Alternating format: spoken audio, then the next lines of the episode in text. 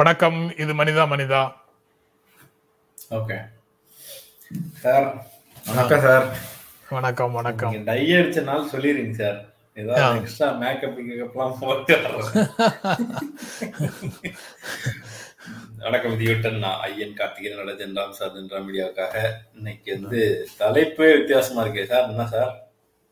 அந்த ஒரு செய்தியை வந்து இதுக்கு முன்னாடி தலைப்பாக வச்சு இதே மாதிரி ஒரு செய்தியை தலைப்பாக வச்சுட்டு நிகழ்ச்சியை ஆரம்பிக்கிறதுக்கு முன்னாடி கமெண்ட்ஸ்ல வந்து கேப்டன் அப்புறம் நண்பர்கள் எல்லாரும் வந்து இத தலைப்புல இருந்து முதல்ல எடுத்துருங்க சார் அப்படின்னு சொல்லிட்டாங்க. ரொம்ப தலைப்புலயே பாக்குறதுக்கு இது ரொம்ப கஷ்டமா இருக்கு அப்படின்னு சொல்லிட்டாங்க. அதனால அது போன்றது ஒரு செய்தியை திரும்பவும் தலைப்பா வைக்க வேண்டாம். அப்படின்னு சொல்லி செய்தி இருக்கு. தலைப்பா போட முடியல அப்படின்னு சொல்லி போட்டேன் ஓகே சார். கேப்டனின் ஆணைக்கிணைங்க செயல்படுறீங்க. ஆமா. அப்புறம் கேப் கேப்டனுடைய கோட்டையை எடுத்துக்கிறோம் இன்னைக்கு. Mightier than sword pen maybe but tongue is mightiest of all அப்படின்னு. வெயின் அப்படின்னு ஒருத்தர் ஜெரட் ட்ராட்மேன் சொல்லியிருக்கிறாரா? ரைட்டு அது அப்படித்தானா?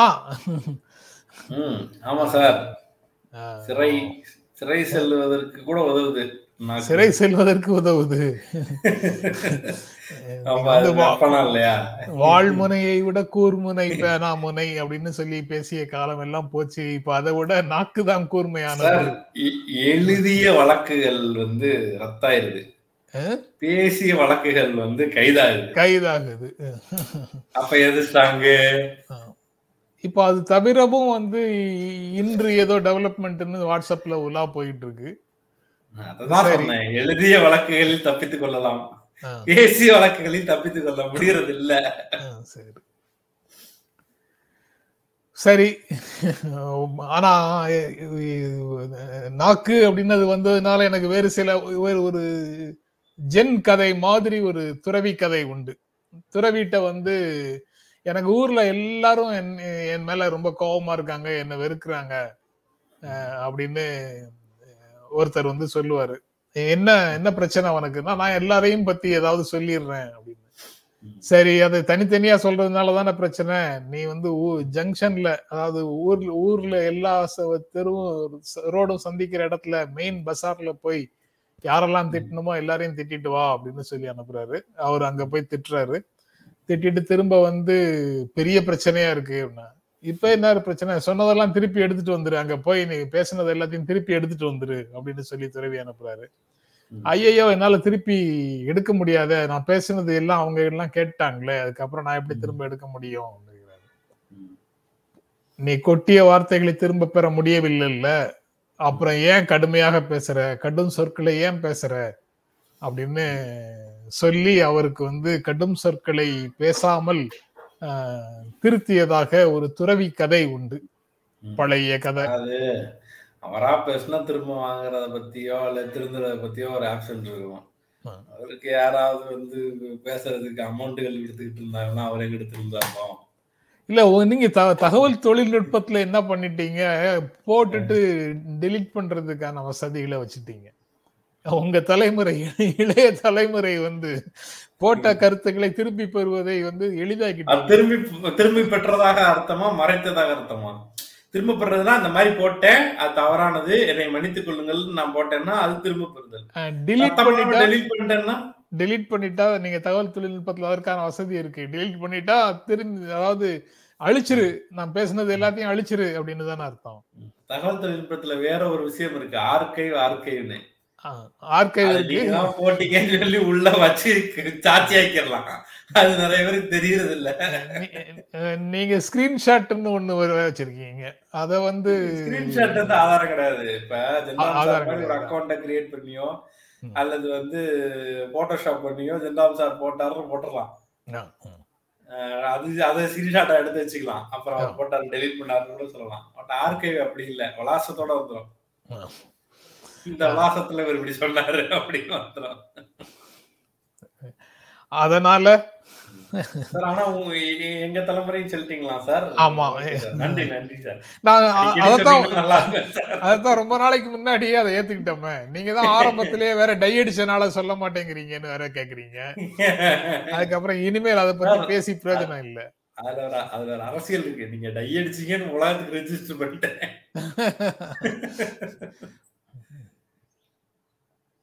அப்புறம் செய்தி மிக முக்கியமான முதல் செய்தி. செய்தியாக அதான் சார் முதல் முக்கியமான செய்தி ஒண்ணு இருக்கு.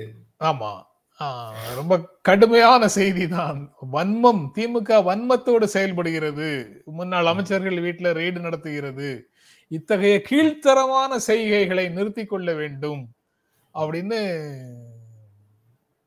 முன்னாள் முதல்வர்கள் இருவர் அறிக்கை விட்டிருக்கிறாங்க. எப்படி அதை புரிந்து கொள்வது அப்படின்னே தெரியல. அதாவது நாங்க என்ன தப்பு பண்ணோம் என்ன தவறு செய்து விட்டேன் அதுதான் எனக்கும் தெரியவில்லை. அப்படி தவறு செய்திருந்தா தவறை சொல்லுங்க. தவறு இருந்தால் அதை நிரூபியுங்கள். நீங்க தவறுன்னு சொல்றதை நிரூபியுங்கள்னு சொல்லல. அவங்க எங்கேயுமே சொல்ல மாட்டேங்கிறாங்க அத. எங்க மேல ஏன் வழக்கு போட்டீங்க? காழ்ப்புணர்ச்சி காரணமாக வழக்கு போடுறீங்க. லஞ்ச ஒழிப்புத்துறையை வந்து உங்களுடைய ஏவல். படையாக வச்சுக்கிட்டு நீங்க வந்து தங்கமணி இல்லத்திலையும் நண்பர்கள் இல்லத்திலையும் அலுவலகங்கள்லயும் ரெய்டு நடத்துறீங்க அப்படின்னு சொல்றாரு இதை வன்மையாக கண்டிக்கிறோம் அப்படின்னு சொல்றாரு நாங்க ஆட்சி நடத்தும். போது. நாற்பத்தி ரெண்டாயிரத்துக்கும் மேற்பட்ட போராட்டங்களையும் ஆர்ப்பாட்டங்களையும் சந்திச்சிருக்கிறோம். நீங்க வந்து ஒரு ஆர்ப்பாட்டம் நாங்க கால் கொடுக்கறதுக்குள்ள எங்க வீடுகளுக்கு ரெய்டு நடத்துறீங்க. அஞ்சி நடுங்குகிறது திமுக அதனால எங்கள் வீடுகளுக்கு ரெய்டு நடத்தி அச்சுறுத்துகிறது எங்களை அப்படின்னு அவங்க சொல்றாங்க. எனக்கு புரியல சார். மக்களுக்காக போராட கிளம்பிட்டு இருந்த போது ரைடு வந்து மக்கள் போராட்டம் கெட்டு போச்சுன்னு வருத்தப்படுறாங்களா? அவங்க அவங்க வந்து வேற எதுக்காக போராடுறாங்க? பெட்ரோல் விலைக்காக போராடலையா? ரெய்டு கூடாதுங்கிறதுக்காக தான் போராடுறாங்களா? எனக்கு புரியல சார். நான் டவுட்டா இன்னசென்ட்டா கேட்டேன். இது அண்ணாமலையே தான் சொல்றாரு வன்மம் இந்த டோன்ல தான் அவரு பேசுறாரு. ஆனா அவர் வேற ஒண்ணு சொல்றாரு. பட் குற்றப்பத்திரிக்கை வந்தா தான் எது உண்மைன்னு தெரியும் அப்படின்னு சொல்றாரு. எனக்கு புரியல. ஒண்ணு ரைடு நடத்தினா குற்றமற்றவர் வெளியே வர போறாரு. அதையெல்லாம் தைரியமாக சந்திப்பார்கள் அமைச்சர்கள் அப்படின்னு ஒரு ஸ்டேட்மெண்ட் கொடுத்தாருன்னா அதை புரிஞ்சுக்கலாம். இல்ல இது வன்மம். இது மாதிரி செய்யவே கூடாதுன்னு சொன்னாருன்னா அதையும் புரிஞ்சுக்கலாம். ஒரு மாதிரி இது தவறு காழ்ப்புணர்வு அப்படின்ற டோனையும் கொடுத்துட்டு அப்புறம் குற்றப்பத்திரிகை வந்தா சொல்றது.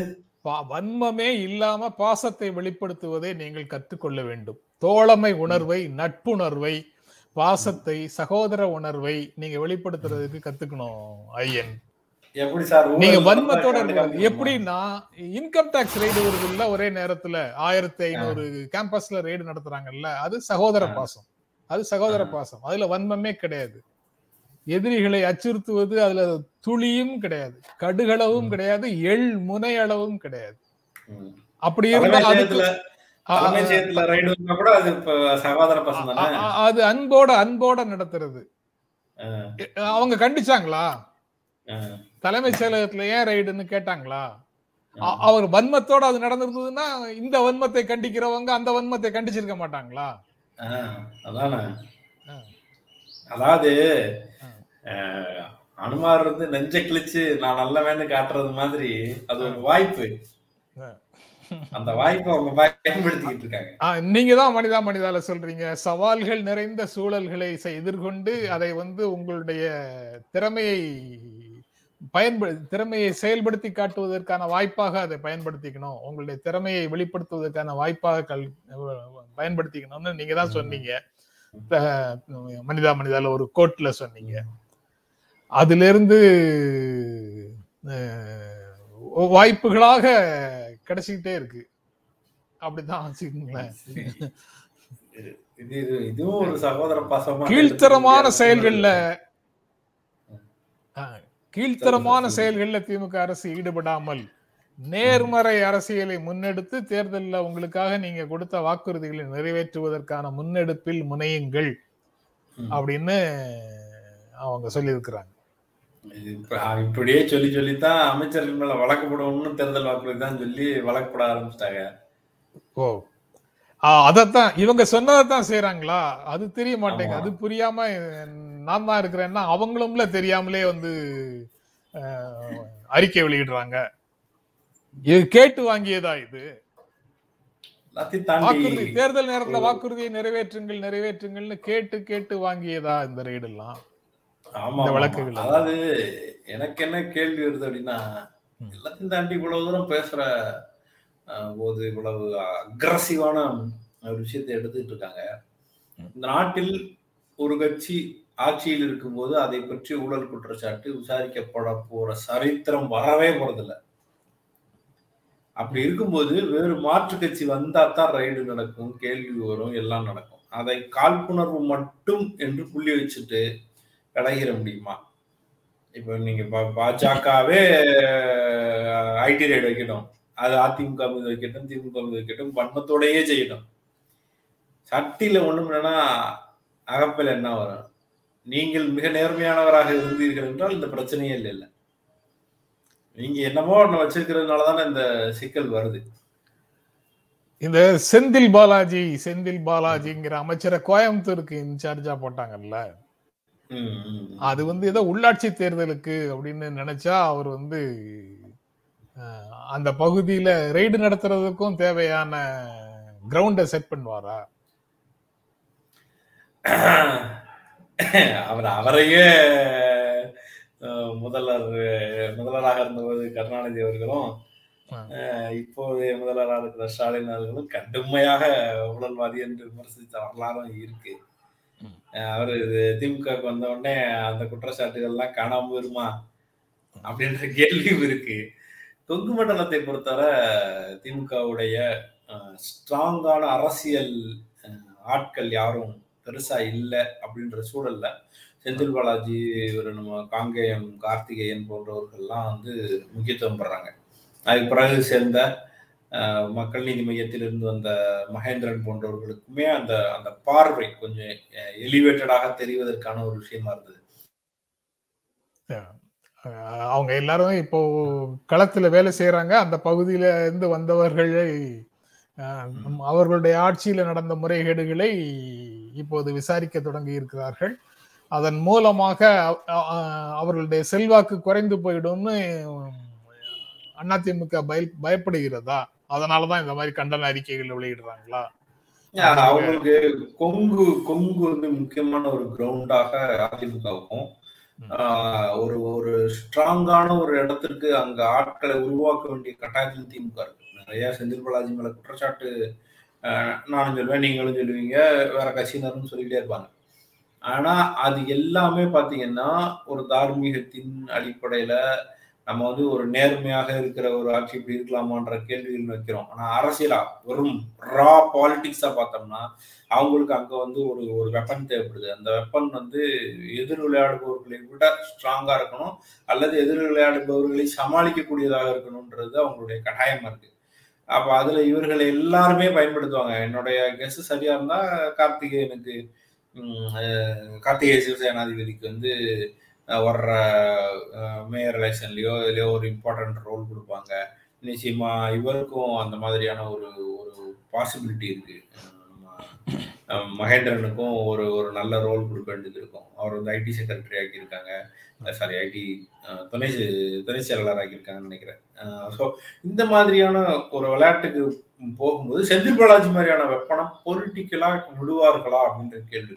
நிச்சயமாக அவர் ஒரு குற்றம் சாட்டப்பட்டிருக்கிறார். இவர்களே கடும் விமர்சனத்தை அவர் மேல வச்சிருக்கிறாங்க கடந்த காலத்துல.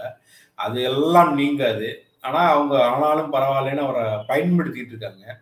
நீங்க சொன்ன கேள்வியோட தொடர்புனா அப்படி ஒரு வெப்பனை வச்சுதான் இதை வீழ்த்துவதற்காக வேற வேற விஷயங்கள் கண்டிப்பா நடக்கத்தான் செய்யும். ஏன்னா அவர் அதிமுக முகாம்ல இருந்து வந்தவர்.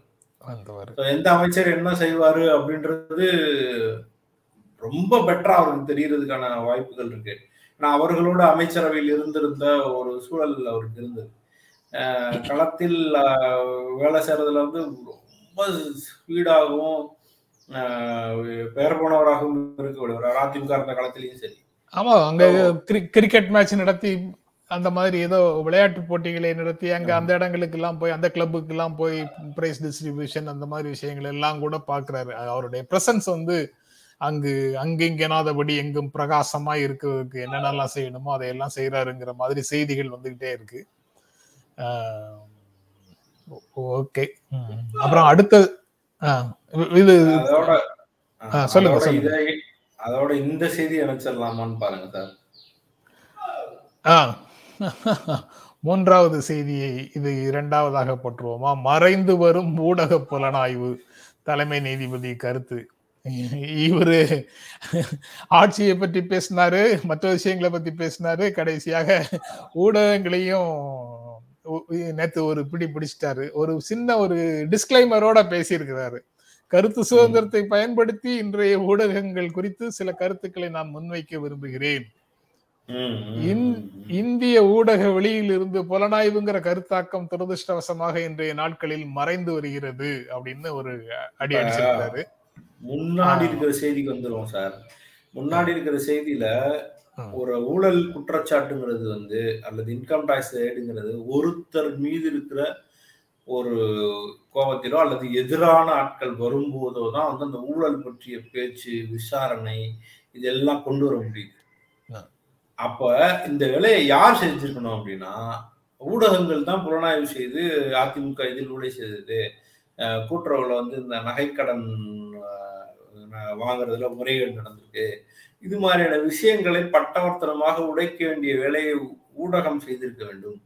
அந்த ஊடக அழுத்தத்தின் வழியாகத்தான் ஆளும் தரப்புக்கு எதிரான கேள்விகளை எழுப்ப முடியும். அது ஒரு லாகிங்ல இருக்குன்றதை பார்க்கலாம். அப்படி ஊடகத்துடைய பங்கு இப்ப இவர் சொன்னதுல அப்படியே விளக்கிட்டு பாக்குறோம் அப்படின்னா மொன்னாட்டன நீ நான் உன்ன பழி வாங்குறேன் நீ என்ன பழி வாங்குற? அல்லது எனக்கு அரசியல் லாபம் வேணும் அதுக்காக நான் உன் மேல ரைடு விடுறேன்றதுக்குள்ள இந்த விளையாட்டு ஃப்ரேம் ஒர்க்லயே இருக்கும். எப்போ ஊடகத்தோட பிளே வந்து கரெக்டான ஒரு அளவுல இருக்கோ நாட்டையே திரும்பி பார்க்க வைத்த எம்பிக்கள் கேள்வி கேட்க பணம் வாங்குகிறார்கள்ன்ற விவகாரத்தை உடைத்தார்கள். பெரிய அளவுக்கு ஒரு விஷயமாக வந்து இருந்தது கேள்வி கூட காசு கேட்குறீங்க அப்படின்னு கண்ணுக்கு கண்ணுக்கு எதிராக அது போன்ற புலனாய்வு வேலைகளை செய்த ஊடகங்களையும் ஊடகவியலாளர்களையும் இப்ப நீங்க காட்ட முடியுமா? குருமூர்த்தி அமைப்பு ரீதியாக சேர்ந்து அவர் வந்து ஒரு இடத்துல வலிமையாக இருக்கிறாரு. ரைட்டு. தனியாக ஊடக வேலைகளை மட்டும் செய்துட்டு இருக்கிற நபர்களால தகல்கால இருந்தவங்க எல்லாம் எங்க? யார் வந்து அந்த பணிகளை செய்ததற்காக அவர்கள் நிர்மூலமாக்கப்பட்ட போது யார் அவர்களோடு நின்று நின்றார்கள் இருந்தா ஆ. ம். அது மிக நீதிமன்றத்துக்கு. நீதிமன்றத்துக்கு அது போன்ற விஷயங்கள் வரும்போது நீதிமன்றங்கள் அவர்களுக்கு அளித்த பாதுகாப்பு என்ன? ஒரு லெட்டர் போட்டுருமா எவ்- எவ்வளவோ பிரச்சனைகள் இருக்கு. அதாவது இது எல்லாம் தெரிஞ்சுதான் அந்த வேலையை நீங்க செய்றீங்க. அதனால அதனால வர்ற இழப்புகளை எல்லாம் பற்றி பேசக்கூடாது. அப்படின்னு நீங்களும் நானும் இன்னொரு சந்தர்ப்பத்துல பேசுவோமாக இருக்கலாம். அதற்கு தயாராகத்தான் அந்த வேலையை செய்யறோம் அப்படின்னு நம்மளே பேசுவோமாக இருக்கலாம். அது வந்து இரட்டை நாக்குல பேசுவதாக பொருள் இல்லை. இந்த யதார்த்தத்தையும் சேர்த்து புரிந்து கொள்ள வேண்டும் அப்படின்னு நினைக்கிறோம். நீங்க வந்து ஒரு செய்தியை ரிப்போர்ட் பண்ணும்போது விவசாயிகள் போராட்டத்துல அந்த ஜனவரி டுவெண்ட்டி சிக்ஸ்த் நடந்த விஷயத்துல ஒரு விவசாயி இறந்து போயிட்டாரு. அது வந்து காவல்துறையால அந்த மரணம் நிகழ்ந்து விட்டது அப்படின்னு தவறாக ரிப்போர்ட் பண்ணின உடனேயே ஒன் டுவெண்ட்டி ஃபோர் ஏ போட்டாங்க. அதுக்கப்புறம் அது உ- உண்மை இல்லை அப்படிங்கிறது தெரிஞ்சதுக்கு அப்புறம் அந்த செய்தியை அனைவரும் திரும்ப பெற்றுக் கொண்டார்கள் வருத்தம் தெரிவித்தார்கள். அது அது ஒரு சம்பவம். அது அது இல்லாம வேறு சந்தர்ப்பங்கள்ல வேறு பல மாநிலங்கள்ல திரிபுராலேயோ வேறு இடங்கள்லயோ சில விஷயங்களுக்காக போய் அதை ரிப்போர்ட் பண்ணுன ஊடகங்களுடைய ரிப்போர்ட்டர்ஸ் மேல ஸ்ட்ரெயிட்டா வந்து தேச விரோத குற்றச்சாட்டு தேச துரோக குற்றச்சாட்டு தான் வழக்குகளாக நிற்குது இது எல்லாத்தையும் வந்து போட்டு உடைத்து பேசாம பத்திரிகையாளர்கள் மேல யுஏபிஏ போட்டாங்க பத்திரிகையாளர்கள் மேல தேச விரோதம் போட்டாங்க. இது எல்லாமே மிஸ்யூஸ் ஆஃப் அபிஷியல் மிஷினரி அப்படின்னு நீங்களும் நானும் இந்த ஒரு ஒரு இடத்துல ஏராளமான நான் நினைக்கிறேன் நான் நான் நினைக்கிறேன்னா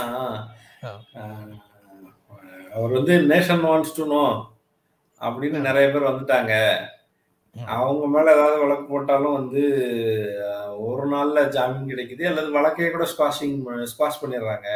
அப்படின்றத ஒட்டி அவர்களை வச்சுட்டு இவ்வளவு எல்லாம் வெளிக்கொண்டு வர மாட்டாங்கன்னு பேசிட்டாரோ அப்படின்னு நினைச்சுதான் என்னுடைய கருத்து சொன்னேன்.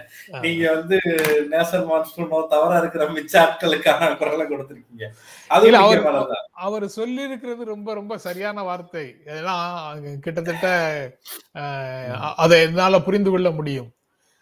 நாங்கள் வளர்ந்த காலகட்டத்தில் பெரிய பெரிய ஊழல்களை கொண்டு வரும் பத்திரிகைகளை ஆர்வத்துடன் பார்ப்போம்.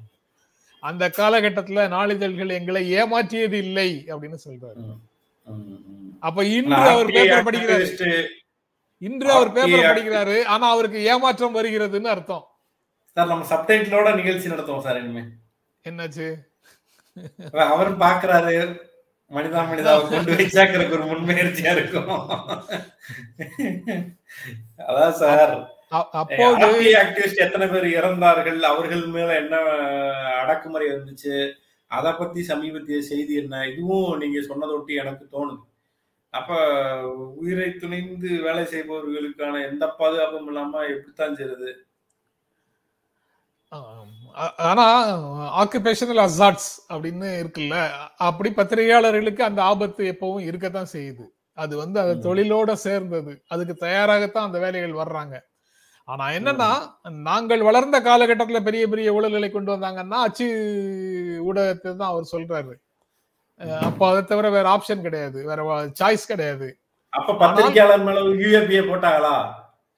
இஏபிஏ போடல. ஆனா என்ன பிரச்சனைனா இன்று ஊடகத்துறை என்னென்ன மாதிரி மாற்றங்களை அடைந்திருக்கிறது? அந்த மாற்றங்கள் வந்து ஊடகங்களுடைய ரிப்போர்ட்டிங் ஸ்டைலை எவ்வளவு தூரம் மாத்தி இருக்குது அந்த மாதிரி மாற்றப்பட்ட நிலையில இந்த மாதிரி இன்வெஸ்டிகேட்டிவ் ஜேர்னலிசத்துக்கு வாய்ப்பு இருக்குதா அப்படிங்கிறது எல்லாமே ஒரு பெரிய கேள்வி. ஒரு குறிப்பிட்ட இதை ஃபாலோ பண்ணி ஒரு ஒரு பெரிய ஊழலை பற்றிய ஒரு ரிப்போர்ட்டை வெளியில கொண்டு வந்து சேர்க்கணும்னா ஒரு ஒரு மாதம் ரெண்டு மாதம் ஒரு நபர் வந்து வேலை செய்வாரு அப்படின்னு வச்சுக்கோங்க.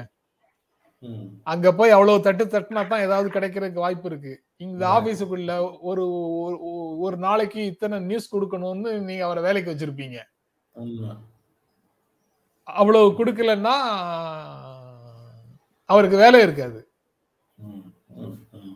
இன்வெஸ்டிகேட்டிவ் ஜேர்னலிசத்துக்கு ஊடகங்கள்ல இடம் இருக்குதா.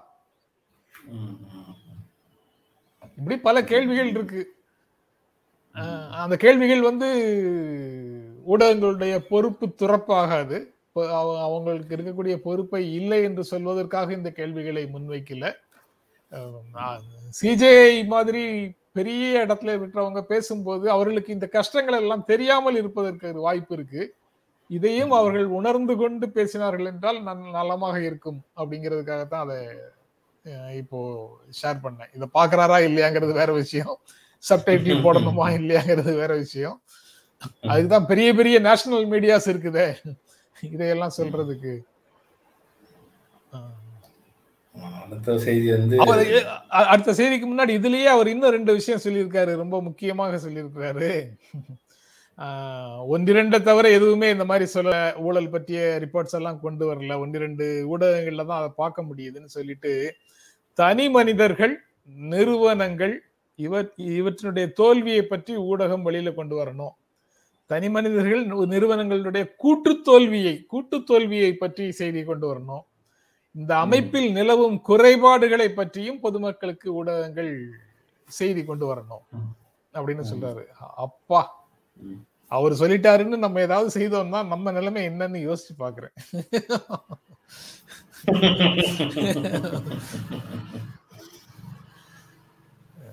ஆனா அவர் பேசியிருக்கிறது பார்க்கிறதுக்கு ரொம்ப மகிழ்ச்சியாக இருக்கு. ரைட் ரைட் ஓகே அடுத்த செய்திக்கு போயிடலாம். ஓகே அடுத்த ஒரு மிக முக்கியமான விஷயம். மனைவியுடன் வல்லுறவு குற்றச்செயலா விதிவிலக்கா? உயர்நீதிமன்றம் ஒரு வழக்கு வந்திருக்கு. ஆமா. அந்த ஒரு ஆ, அந்த தலைப்பு வந்து வல்லுறவு அப்படின்னு சொல்ற கேட்டகரிக்கு எக்ஸப்ஷன் எக்ஸப்ஷன் கொடுத்திருக்கிறாங்க. அதாவது வல்லுறவுலேருந்து விதிவிலக்குகள் கொடுத்திருக்கிறாங்க. இதெல்லாம் வல்லுறவு இல்லைன்னு. அதுல மனைவியோடு கணவர் வைத்திருக்கக்கூடிய வல்லுறவுக்கு ஒரு விதிவிலக்காக ச- அது குற்றச்செயல் இல்லைன்னு இன்னைக்கு தேதியில சட்ட புத்தகத்துல இருக்குது. அது மனைவியினுடைய உரிமையை பாதிக்கிறது. மனைவியினுடைய பாலியல் சுயாட்சியை பாதிக்கிறது. தான் கணவனோடு இன்று உறவு வைத்துக் கொள்ள வேண்டுமா வேண்டாமா என்பதை தீர்மானிக்கிறதுக்கான மனைவியின் உரிமை அதுல பறிபோகிறது கருவுற வேண்டுமா வேண்டாமா என்பதை தீர்மானிக்கிறதுக்கான மனைவியினுடைய உரிமையை பறிக்கிற மாதிரி இருக்குது. இப்படி ஒரு பெண்ணின் உரிமை இந்த மாதிரி விஷயங்கள் எல்லாம் பறி போகுதே நீங்க இப்படி வச்சிருக்கிறீங்களேன்னு ஒருவர் மனு போட்டிருக்கிறாரு. எங்கே? குஜராத் ஹைகோர்ட்ல. அங்க வந்து அந்த குஜராத் ஹைகோர்ட் வந்து அதை மறு ஆய்வு செய்யறோம்னு சொல்லியிருக்கிறாங்க. அதுதான் செய்தி. இனி நீங்க வந்து செய்திக்குள்ள இருக்கக்கூடியதை பற்றி நீங்க பேசலாம். ரொம்ப ரொம்ப முக்கியமானது. அதாவது வந்து தட்டையா பார்க்கிற பார்வை என்ன க- கணவனுக்கு கணவனுக்கு வந்து மனைவியின் உடல் மீது உரிமை இருக்கு. அதனால வந்து இது வெறும் ஒரு ஒரு செக்ஸுவல் இன்டர் கோர்ஸோட முடிஞ்சிருது. அப்படின்ற மாதிரி பலர் இதை புரிஞ்சுக்கிறாங்க செக்ஸுவல் இன்டர் கோர்ஸ் மட்டும்தானே அது? அப்படின்ற மாதிரி நினைப்பாங்க. அது அங்கிருந்து விலகி அந்த பெண்ணுக்கு அவள் உடல் மீதான இருக்கிற உரிமை அவ தாய்மை அடையணுமா வேணாமா அப்படின்றத முடிவு செய்யற உரிமை அவருடைய பிரைவசி இதை பற்றியெல்லாம் அடிக்கோடிட்டு இந்த வழக்கு போட்டிருக்காங்க. ரொம்ப தெளிவான ஒரு கேள்விகளை முன்னிறுத்திருக்கு அது அது அது ஒரு ஒரு ஒரு சில நிமிடங்கள் இருக்கிற ஒரு பிரச்சனை அல்ல. அதற்கு பின்னால அவளுக்கு இருக்கிற அந்த உரிமை அவள் உடல் சார்ந்த உரிமையை பற்றிய மிக முக்கியமான கேள்வி எழுப்பியது. இங்க மீண்டும் மீண்டும் மீண்டும் மீண்டும் திரும்ப திரும்ப சொல்லிக்கிட்டே இருக்க வேண்டிய ஒரு விஷயம் ஒண்ணுதான். அது உங்க நண்பரோ அல்லது வந்து உங்களுடைய மனைவியோ அல்லது வந்து யாராக இருந்தாலும் கன்சென்ட் அப்படின்றது ஒண்ணுதான். கன்சன்ட்டோ இல்லாம வந்து நீங்க அஹ், அவர்களை அத்துமீற முடியாது.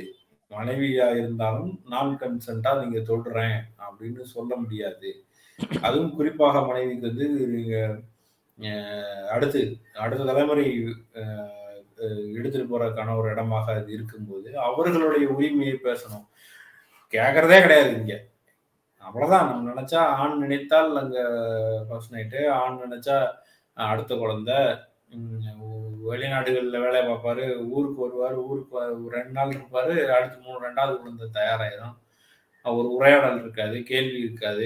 இ- இப்படியான ஒரு விஷயம் இருக்கு. டோட்டலாக நம்ம என்ன பண்ணி வச்சிருக்கோம் அப்படின்னா நம்மளுடைய மேரேஜ் சிஸ்டத்திலேயே தாலியை கட்டிய முதல்ல வந்து முழுமையாக அவங்க வந்து நம்மளுடைய உடல் தேவைகளை பூர்த்தி செய்யக்கூடிய ஒரு டூல் அப்படின்ற மாதிரி இது நகர்ந்துருச்சு.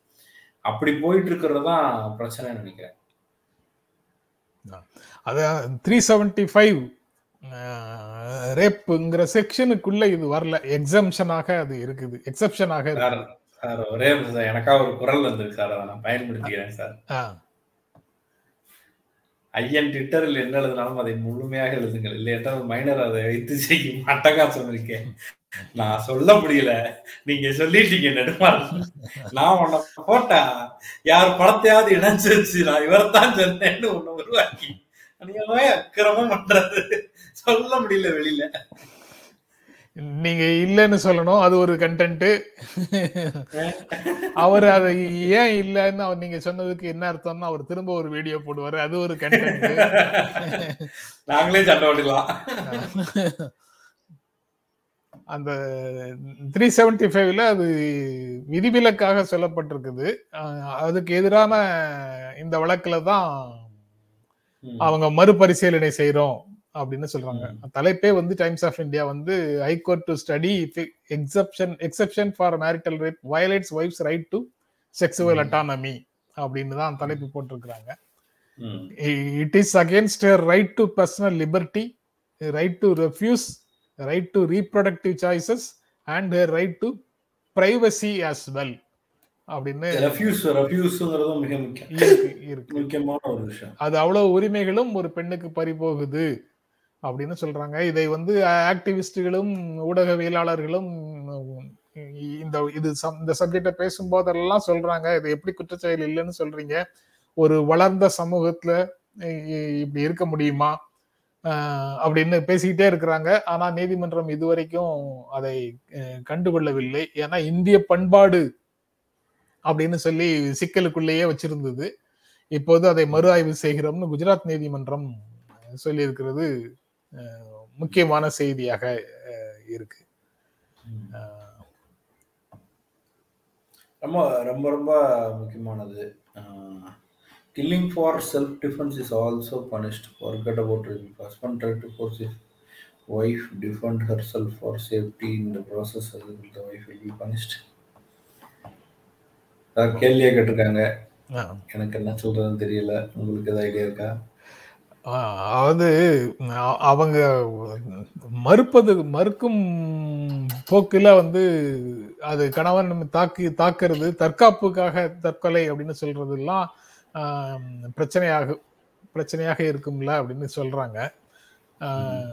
இல்ல இப்ப மறுப்பதற்கான உரிமையே இந்த நிமிஷத்துல கிடையாது. கிடையாது. மறுப்பதற்கான உரிமையே கிடையாது. நீங்கள் பெண் மறுத்தாலும் மனைவி மறுத்தாலும் கணவன் வந்து வல்லுறவு கொள்ளலாம் அப்படிங்கிறது தான்.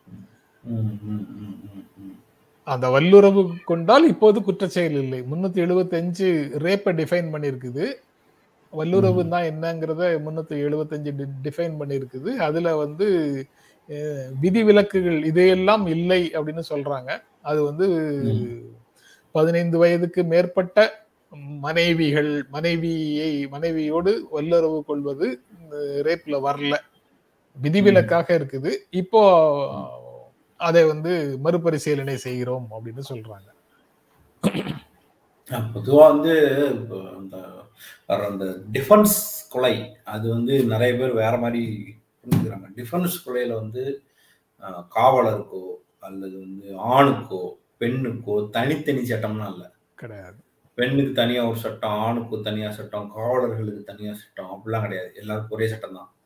நீங்க சாதாரண ஆளாக இருந்து உங்களுடைய உயிருக்கு அச்சுறுத்தல் வந்து உங்களை நீங்கள் பாதுகாத்துக் கொள்வதற்காக நீங்க வந்து கொலை செய்து விட்டீர்கள்னா அது வந்து தண்டனைக்குரிய குற்றம் இல்லை அப்படின்னு சொல்லுகிற ஒரு சட்டம் தான் காவலருக்கோ ஆணுக்கோ பெண்ணுக்கோ பொருந்து இதோட நீங்க தொடர்பு படுத்தி புரிஞ்சுக்கிற ட்ரை பண்ணலாம். அப்புறம் அந்த இறுதியான செய்தி ரொம்ப அதிர்ச்சியான செய்தி. இதைத்தான் நான் வந்து தலைப்பில் போட முடியல அப்படின்னு சொன்னேன். அதை பெ- ரொம்ப கஷ்டமான செய்தியாக படிக்கும்போதே ரொம்ப கஷ்டமான செய்தியாக இருந்தது. ஒன்பது வயது பையன் ஐந்தாம் கிளாஸோ என்னவோ படிச்சுட்டு இருக்கிறாரு. கடன் தொல்லையில் கஷ்டப்படுகின்ற பெற்றோர் கணவன் மனைவி. அவர் ஒரு தையல் தொழிலாளி. அவங்களும் மனைவியும் எங்கேயோ வேலை செய்கிறாங்க ஆனால் இந்த இரண்டு வருடங்களாக பெருந்தொற்று காரணமாக அவர்களுடைய வேலைகள் ஒழுங்காக நடக்கல வருமானம் இல்லை. வருமானம் இல்லாத ட்ரிகர் ட்ரிகர் வார்னிங் ஆ சரி நீங்க சொல்லிடுங்க. அதான் சார் சொல்லிட்டேன் சார் ட்ரிகர் வார்னிங் சில பேருக்கு வந்து கேட்கறதுக்கு டிஸ்டர்பன்ஸா இருக்கும் அல்லது வந்து ஒரு மாதிரி ட்ரிகர் பண்ற மாதிரி இருக்கும் அதனால அதை அதை படிச்சுட்டு டிஸ்டர்ப் ஆகி தான் அதை செய்தியாக உங்க கூட பேசணும்னு முடிவு பண்ணணும். ஏன்னா இதை படிச்சுட்டு அப்படியே கடந்து போறதுலயோ அல்லது உள்ளுக்குள்ளேயே வச்சு நொந்து போறதுலயோ பலன் இல்லை.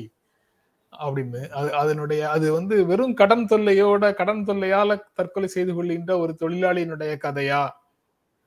இல்ல அந்த தற்கொலைகளுக்கு முன்னால தொடர்ந்து இப்ப வரிசையாக சில நாட்களாக நான் அந்த செய்திகளை படிக்கிறேன். அதுவும் ஒரு முக்கியமான காரணம். தற்கொலை செய்து கொள்ளக்கூடியவர்கள் வந்து மனைவியையும் கொன்றுவிட்டு அல்லது மனைவியையும் வேஷம் கொடுத்து ரெண்டு பேரும் சேர்ந்து தற்கொலை செய்து கொள்கிறார்கள். அல்லது. கணவனும் மனைவியும் தற்கொலை செய்யறதா இருந்தா மகளுக்கும் கொடுத்துட்டு தற்கொலை செய்து கொள்கிறார்கள். சமீபத்துல கூட ஒரு செய்தி வளர்ந்த குழந்தைங்க ரெண்டு பேரு நாலு பேரும் அப்பா அம்மா வளர்ந்த குழந்தைங்க நாலு பேரும் தற்கொலைக்கு முயற்சி பண்ணியிருக்கிறாங்க. ஆனா விஷம் சாப்பிட்டு அப்பா அம்மா இறந்து போயிட்டாங்க. இவங்க ரெண்டு பேரும் கொஞ்சம் தான் சாப்பிட்டாங்க தப்பிச்சிட்டாங்க.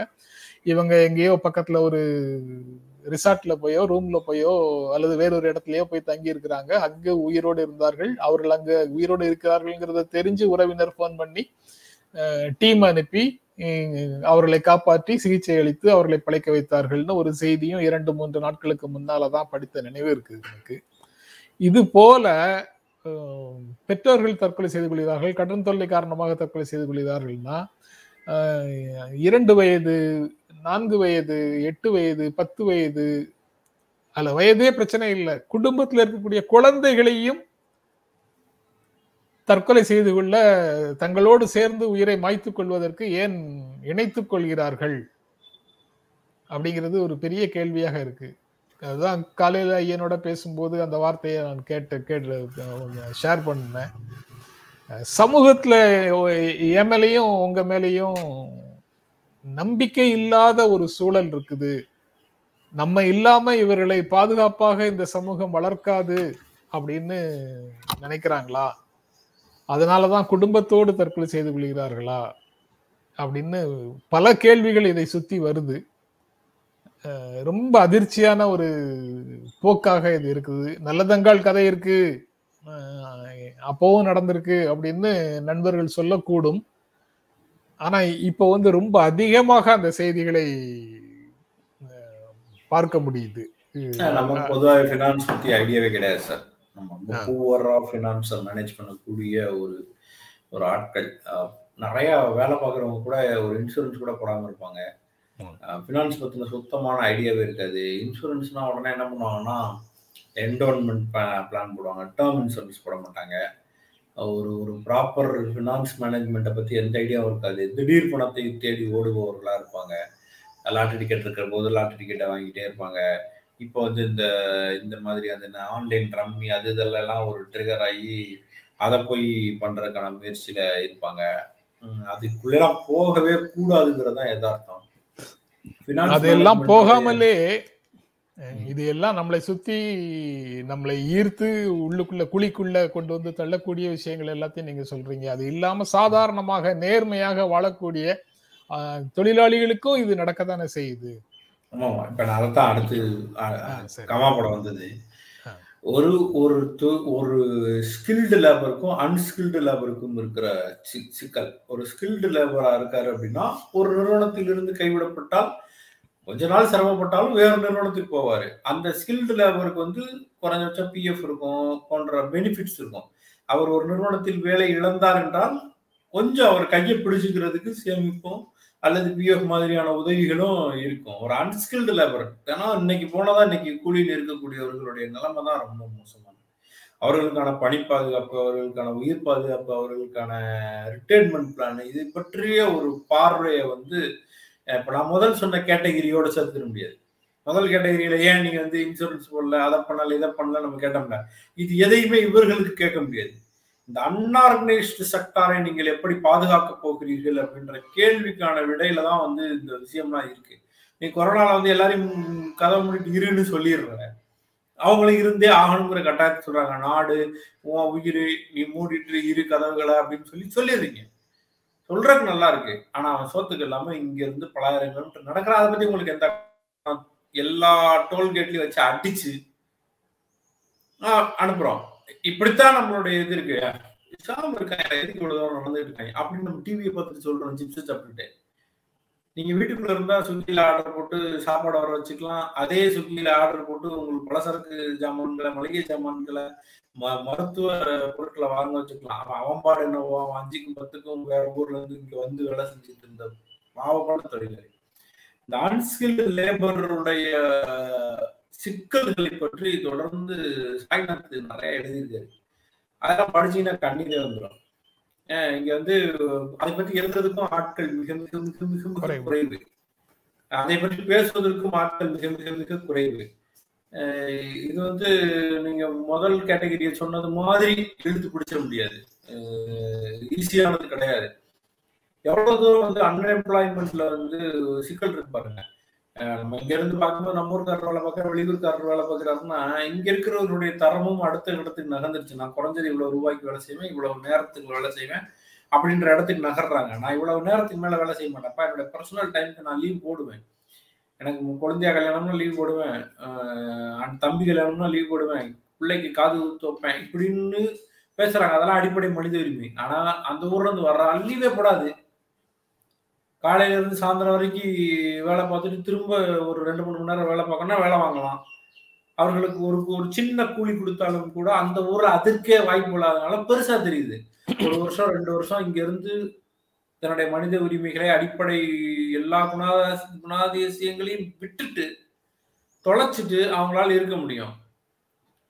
அப்ப இப்படி சூழல்ல அவர்களை நாம் பெரிய அளவுக்கு சுரண்டோன்றதையே டோட்டலா மறந்துடுறது. ஒரு ஸ்டூடியோ எரெக்ஷன் ஒர்க் நடந்துட்டு இருந்தது அந்த ஸ்டூடியோ எரெக்ஷன்ல பார்ட்டிசிபேட் பண்ணவங்க அதாவது பங்கேற்ற தொழிலாளர்கள் எல்லாரும் மேற்கு வங்கத்துல இருந்து வந்தவங்க இரண்டு ஷிஃப்ட் கண்டினியூஸா டெய்லி வேலை செஞ்சாங்க. ஏன்பா இப்படி அப்படின்னு கேட்டா அவங்க வந்து நாங்க இங்க கண்டினியூஸா ஒரு ஒரு மாசம் ரெண்டு மாசத்துக்குள்ள அந்த வேலையை முடிச்சிட்டு அங்க போய் ஒரு மாசம் ரெண்டு மாசம் எங்கேயும் வேலைக்கு போகாம உட்காந்துருப்போம் இப்போ அதனால எங்களுக்கு இப்போ ரெண்டு ஷிஃப்ட்னா எங்களுக்கு வந்து ரெண்டு சம்பளம் கிடைக்குது இல்ல அப்படின்னு அவங்க பதில் சொல்லிட்டு வேலை செய்யறாங்க ஏன்னா இங்க அவங்க. குடும்பத்தோட இல்ல. தனியாக வந்த பையங்களா இருந்தாங்க. அந்த மாதிரி வேலை செய்யறாங்க அந்த மாதிரி இப்ப எல்லா இடங்கள்லயும் எல்லா தொழில்கள்லயும் நீங்க மனிதர்களை வாட்ச்மேன் வேலை செய்யறதுல இருந்து வாட்ச்மேன் வேலை செய்யறதுல இருந்து ஒரு டேபிள் தொடைகள் வந்து நிறைய பேர் இருப்பாங்க. அவங்ககிட்டலாம் போய் பேசினீங்கன்னா தான் விவரம் தெரியும். நார்த் ஈஸ்ட் லாஸ்ட்லேருந்து வருவாங்க. பீகார்லேருந்து வருவாங்க. யூபிலேருந்து வருவாங்க. வெஸ்ட் பெங்கால்லேருந்து வருவாங்க. குடும்பம்லாம் எங்கேயா இருக்குன்னா எங்கள் ஊரில் கிராமத்தில் எனக்கு நாலு பிள்ளை மூணு பிள்ளை அப்படின்னு சொல்லுவாங்க. எப்படியா போனால் அனுப்புகிறேன்னா நான் இங்கே எதுவுமே செய்ய மாட்டேன் சார். இங்கே போடுறத சாப்பிட்டுக்குவேன் உங்களுக்குள்ள தங்கிக்கிறேன்னுவாங்க. எனக்கு இன்னமும் நினைவு இருக்கு. தாம்பரத்தில் ஒரு ஹோட்டலில் சாப்பிட்டுட்டு இருந்தேன். அங்கே இருக்கிற டாய்லெட் யூஸ் பண்ணுறதுக்காக போனால் அவர்கள் வந்து அந்த தொழிலாளர்கள் தங்கிய அறையில தான் இருக்கு. வேற எங்கேயும் இல்லை. சரி போகலான்னு போனா படியில படி இவ்வளவு சின்ன குறுகள் படி படிக்குள்ள ஒரு பயன்படுத்துறது என்னடா இவன் எங்கே படுத்திருக்கான்னு சொல்லிட்டு ரொம்ப இதாக இருக்காங்க அப்படின்ட்டு நம்ம வெளியில வந்து இவன் சட்டை நீட்டா போட்டு ஆள் சவ சவன்னு வர இருப்பாங்க. நல்லா வச்சுக்கிறாங்க போல நம்ம புரிஞ்சுக்கிறோம் உள்ள போனா என்ன இவன் இங்க படுத்திருக்கான் ரூம்ல கொடுக்க வேண்டியதான நினைச்சு உள்ள போனா அந்த ரூம் மிக மோசமாகும். எக்ஸ்ட்ரீமான ஆட்களுடைய குவியல் ஆகும் அதாவது கீழே இருக்கிறவன் வேலை பார்த்துட்டு இருக்கான் மேல இருக்கிறவன் தூங்கிட்டு இருக்கான் ஷிஃப்ட் மாறி மாறி வேலை பார்க்குறாங்க. அப்ப கீழே இருக்கவனு சேர்ந்து வந்தானா எவ்வளவு இருக்கும்? அப்படி அவ்வளவு வந்து ரொம்ப மோசமான ஒரு இடமாக அது இருக்கு. அடுத்து உள்ள போய் பாத்ரூம் பார்த்தா அது அதை விட மோசமாக இருக்கு நான் சொல்றது ஒரு நல்ல ஹோட்டல் ஒரு நல்ல ஹோட்டலாக பிஸியாக இருக்கிற ஒரு ஹோட்டலில் சூழல் அந்த அளவில் தான் இருந்துச்சு. அப்போ இவங்களுடைய தொழிலாளர்களுக்கான இங்கே கிராமங்களில் ஊர் பக்கத்தில் அவங்களெல்லாம் வேலைக்கு வச்சுருக்கவங்க என்ன சொல்லுவாங்கன்னா இங்கே நினைக்கிற மாதிரிலாம் இல்லை. நம்ம வந்து தொடர்ந்து பேசும்போது என்ன சொல்லுவாங்கன்னா நம்ம ஊரில் எவனும் வேலைக்கு வர மாட்டாங்க அதெல்லாம் உண்மை. உண்மை என்ன தெரியுமா? ஏன் இவங்களுக்கு ரேஷன் அரிசியை வாங்கி கொடுத்துட்டு ஒரு ஒரு கிலோ உருளைக்கிழங்கு வாங்கி கொடுத்தா அம்பாட்டு கிடப்பான்பா அப்படின்னு சொல்லுவாங்க. இந்த வார்த்தையை நீங்கள் காதில் வந்து இங்க எளிமையா சாதாரணமா கேட்கலாம். அவங்களுக்கு என்னப்பா ஒரு ஒரு ஒரு கிலோ வெங்காயம் ஒரு கிலோ உருளைக்கிழங்கு ஒரு ஒரு ரேஷன் அரிசியை வாங்கி கொடுத்தா அம்பாட்டு சாப்பிட்டு பேசாம சத்தம்லாம் வேலை பார்ப்பான்ப்பா. நேரமே பார்க்க மாட்டானாங்க. அப்போ உழைப்பை சுரண்டுகிறோம் என்பது உணர்வே இல்லாம இங்க பேசிக்கிட்டே இருக்காங்க. அவனுடைய எல்லாத்தையும் பறிச்சுட்டு தான் இங்க வேலை பார்த்துட்டு இருக்காங்க. அதை யாரும் இங்க சிந்திக்கிறதே கிடையாது. அவன் பாரு கடுமையா வேலை செய்யறான்ற இடத்துக்கு நகர்றாங்க. அவனை நீ கொடுமைப்படுத்திக்கிட்டு இருக்க. அதனுடைய அதனுடைய வெளிப்பாடாக இங்கு வேலையின்மை அது தவிர பெருந்தொற்று கார காலங்களில் பல தொழிலகங்கள் அல்லது எல்லா இடங்கள்லையும் பெரும்பாலான இடங்களில் வேலை இழப்பு வேலை இழப்பு நீங்கள் வந்து இப்போ பதினஞ்சு நாள் சேலரி கொடுத்துடணும் அல்லது அப்படி கொடுத்துடணும் இப்படி கொடுத்துடணும்னு அரசாங்கங்கள் வந்து வேலை தொடர்பாக ஆயிரம் விஷயங்களை சொன்னாலும் நடைமுறையில என்ன நடந்தது அப்படிங்கிறது வந்து மிகப்பெரிய கேள்விதான். அது தவிரவும் பெருந்தொற்றுக்கு முன்னாலேயே கூட வேலை இழப்பு அப்புறம் சிறு தொழில்கள் நசிவு அப்படிங்கிற பல விஷயங்கள் வந்து வர ஆரம்பிச்சிடுச்சு. அந்த பீரியட்ல இருந்து தொழில் அதிபர்கள் அதாவது சிறு சிறு தொழில் நடத்தினவங்க தொழில் நசிந்து போய் வாங்கிய கடனை திருப்பி செலுத்த முடியாம அவர்களுடைய தற்கொலை செய்திகளும் இதுக்குள்ள இருக்கு. இன்று நாளிதழிலேயே கூட வேறொரு முறைகேடுகளுக்காக இந்த கூட்டுறவு கடன் தொடர்பான முறைகேடுகள்ல ஈடுபட்டதாக பணி நீக்கம் செய்யப்பட்ட அல்லது இடைநீக்கம் செய்யப்பட்ட ஒருவர் வந்து தற்கொலை அப்படிங்கிற மாதிரி ஒரு செய்தி இருக்கு. தற்கொலை செய்திகள் வந்து ரொம்ப டிஸ்டர்பிங்கான செய்திகளாக இருக்கு. அது அதி அதுவும் எண்ணிக்கையில ஒரு ஒரு நாள் பேப்பர் எடுத்து பார்க்கும்போது தற்கொலை செய்திகளும் அதிகமாக இருக்கு. அதுல வேறு வேறு விஷயங்கள்ல வந்து ஒவ்வொருவர் வாழ்க்கையில வரக்கூடிய சிக்கல்கள் அதுல இருந்து கிடைக்குது. இது எல்லாமே வந்து சமூகத்துல நடக்கக்கூடிய நிகழ்வுகள் என்ன விதமான விளைவுகளை மனிதர்களுடைய வாழ்க்கையில் ஏற்படுத்தி கொண்டிருக்கிறது அப்படிங்கிறத வந்து ஒரு முக்கியமான செய்தியாக. கொண்டு வருது. அதையெல்லாம் விட்டுட்டு நாம வந்து அவர் சரியில்லை இவர் சரியில்லைன்னு யாரோ ஆட்களை பற்றி நம்ம வந்து பேசிட்டு இருக்கிறோம். நம்மை சுற்றி வேறு நிறைய நிகழ்வுகள் நடந்து கொண்டே இருக்கின்றன அப்படிங்கிறது ரொம்ப இதுலயுமே இந்த கோவிட் சமயத்துக்கு பிறகு வந்து இந்த தொழிலாளர்களுடைய ஷிஃப்டிங் டைம் மாத்துற மாதிரி அவர்களுக்கு வேறு வேறு பெனிஃபிட்ஸை குறைக்கிற மாதிரி எல்லாம் நிறைய சட்டத்திருத்தங்கள்லாம் கூட கொண்டு வந்தாங்க. அதை பத்தி பேச அவங்களாலையும் முடியாது. இல்லையா? அவங்களால. வந்து பொது இடத்துக்கு வந்து போராட்டம் நடத்தி அல்லது இந்த மாதிரி எங்களுக்கு ஒரு பிரச்சனை இருக்குன்னு சொல்ல முடியாது. பேசுற ஆளுகளும் நம்ம திரும்பி கூட பார்க்க போறது ஏன்னா அது நம்ம பிரச்சனை இல்ல தமிழ் தமிழ்ல எனக்கு பிடிக்காத வார்த்தை. போராட்டம் அப்படின்னு சொல்ல ஆரம்பிச்சிருவாங்க போராட்டத்தை பத்தி. பேசுற ஜென்ராவும் கார்த்தியும் மிக மோசமானவர்கள். ஆன்டி இந்தியன்ஸ் அதாவது அந்தோலன் புரியல சார். அந்தோலன் ஜீவியா? ஏதோ ஒரு பேர் சொன்னாங்களே. போராட்டங்களின் ஊடாக வாழ்ந்து வருகிறவர்கள் தொடர்ந்து போராடியே வாழ்ந்து கொண்டிருப்பவர்கள். எல்லாரும் வாழ்ந்துட்டு இருக்கிறவங்க எல்லாரும் அன்றாடம் போராடிட்டு தான் இருக்கிறாங்க. தமிழ்நாட்டு மக்களை சொல்றீங்களா? எல்லாம் வாழ்ந்து கொண்டிருக்கக்கூடிய இருக்கிறாங்க.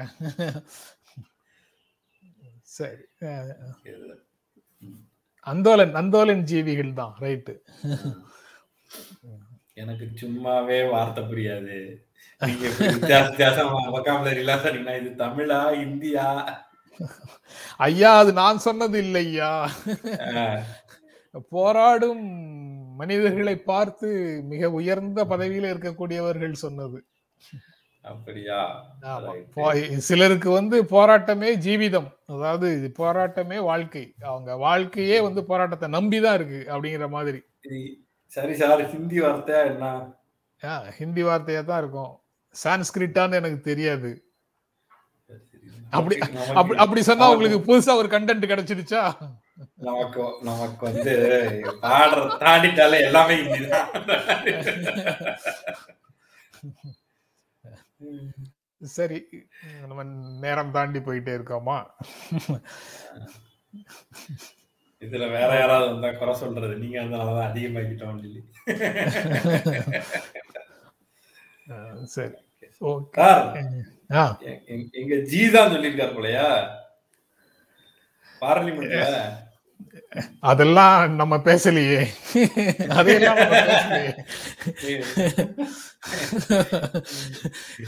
நான் என்ன சொன்னேன்?